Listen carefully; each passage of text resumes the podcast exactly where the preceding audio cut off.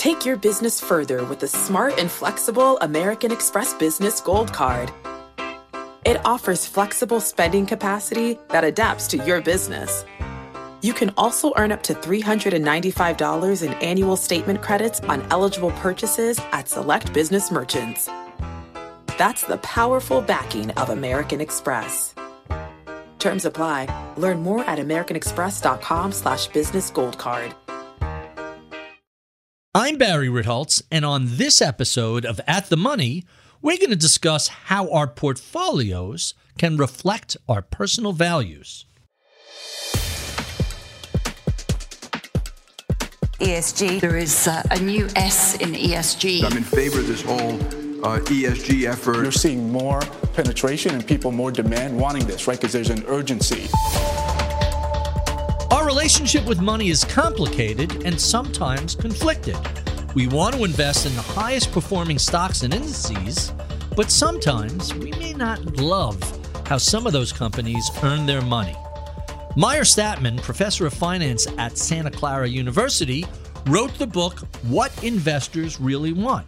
And he observes that, quote, investors want more than utilitarian benefits and returns. They want expressive benefits as well. They want value-based investments. I'm Barry Ritholtz, and on today's edition of At the Money, we're going to discuss how to align your portfolio with your personal values. And no, we're not talking about being woke. To help us unpack all of this and what it means for your investments, let's bring in Ari Rosenbaum of O'Shaughnessy Asset Management, now a division of investing giant Franklin Templeton. And full disclosure, my firm, Ritholtz Wealth Management, was one of the first clients in O'Shaughnessy's direct indexing product, Canvas. We currently have over $1 billion on that platform.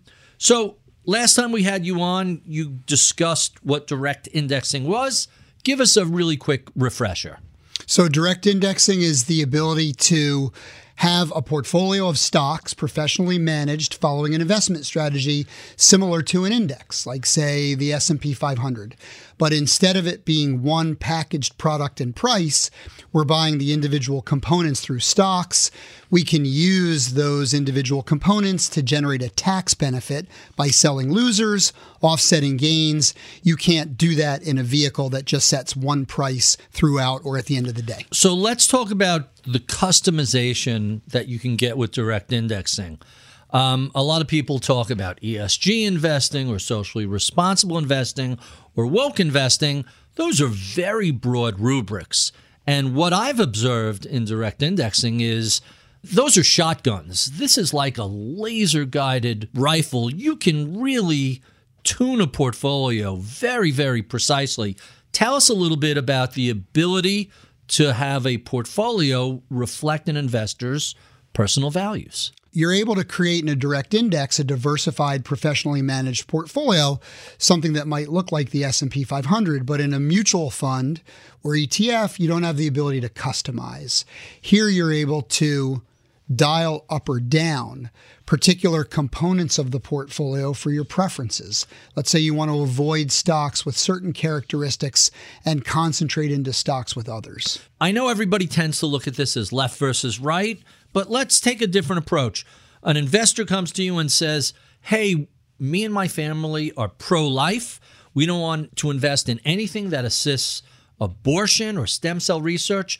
What can you do for an investor like that? So we have the ability to set custom screens. The investor would work with their financial advisor to avoid all of those. This is a common screen for us with people that are affiliated with Catholic bishops, as an example, and they can avoid contraceptives, abortifacients, certain testing parameters that would pharmaceutical companies that invest in these kinds of drugs to avoid exposure to any companies that are involved in abortion. So this isn't a left-right thing. This is whatever your values are, be they left or right, you can express them in a portfolio. Exactly correct. Let me throw a couple of other curveballs at you.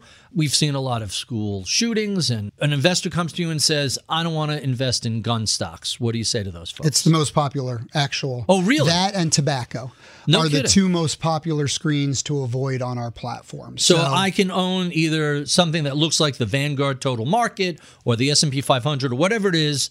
No tobacco or no gun. What about defense stocks? Hey, listen, we're sending a lot of arms around the world, say some investors. I don't want to be involved in funding those companies. Defense stocks, weapons manufacturers, cluster bombs, these are all the kinds of things we can screen out of. I recently read a few studies that noted that companies that have no women on their board of directors or in senior management underperform those that did. How can I take advantage of that? We actually have a client that has done pretty extensive research on understanding values that their female clients are most interested in. We created a portfolio. She's actually written books on this topic. We created a portfolio that matched those values. And in fact, gender diversity was one of them. By creating this portfolio, we were able to build an investment for her where she had no exposure whatsoever to any companies without women on their boards. Huh, that's really interesting. Is there a performance price you pay for making these changes, or do they more or less just affect it around the edges? In the area of governance, we've actually seen that good corporate governance does help to improve returns. With environmental and social, it's really more preference-based. So let's talk about environmental. Of all the things we've discussed so far, we haven't talked about environmental investing. What are our options if someone says, I'm concerned about global warming, I'm concerned about carbon, I'm concerned about the destruction that we're doing to our environment and the world we're going to leave to our kids and grandkids? How can I make a portfolio reflect those sorts of issues? Carbon intensity is one way to screen, both avoiding companies that are the worst offenders and tilting towards companies that do better. So you're not just talking about removing all of the carbon-producing companies. You're talking about some of the companies that also consume carbon as well. That's right. We can also do similar work where we're screening out of companies that are leading in pollution and tilting towards companies that do less of that. Water stress is another way of being environmentally aware. There are a multitude of screens. We have about 20 different components that are not just avoid, but lean into. In other words, you overweight the things you like or underweight the things you don't like. Exactly. So let me throw another one at you. My wife is a big animal rights advocate. There are certain companies that she won't use because she knows they're kind of not great for how they test their products. Someone like that says, I want a kinder, gentler to animals portfolio. What can you do with those? They can go right to the platform, select animal testing, and remove those companies from the portfolio. What have I missed? Give me some other topics that are relevant for someone who says, I want my portfolio to reflect my values, and I value this. So we have another client who built a social justice model, and this is screening out of weapons manufacturers, companies that have better diversity and inclusion practices as a whole for their own corporate governance. That's a popular set of screens as well, social justice. So what are you removing when you're pro-social justice? What kinds of companies come out? Weapons manufacturers, riot gear, actually. Private prisons, are those still a thing? Private prisons, riot gear manufacturers, these are the kinds of screens that would come out. Huh, really interesting. So to wrap up, you don't have to be woke to want to align your portfolio with your values. You can get, in Professor Statman's words, expressive benefits by simply owning a broad index of individual companies, removing those companies whose work you're not comfortable with, or weighting your portfolio towards those companies that have the characteristics that you like. And you could do this for a small price, 20, 25 basis points, in a broadly diversified portfolio. It's a great way to express your values, and you don't have to be woke. It's from the left, it's from the right, it's whatever your personal values are. These sorts of portfolios can be customized to reflect your desires and your beliefs.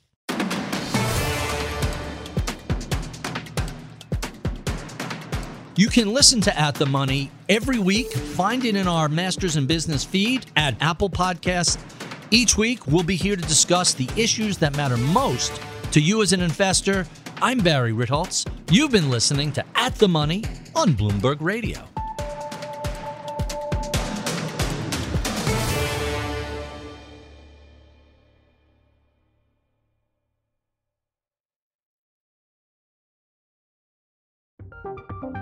From Silicon Valley to Wall Street, the promise and perils of artificial intelligence are playing out on the world stage.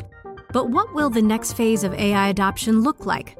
Which companies, from big tech to startups, will dominate? And where do the risks and unintended consequences lie? I'm Emily Chang. Join me at Bloomberg Tech in San Francisco, May 9th, to answer many of the industry's burning questions, alongside Snap's Evan Spiegel, Xbox President Sarah Bond, OpenAI's Brad Lightcap, top researcher Dr. Fei-Fei Li of Stanford, and many more. More details and just a few tickets left at Bloomberg.com/TechSF.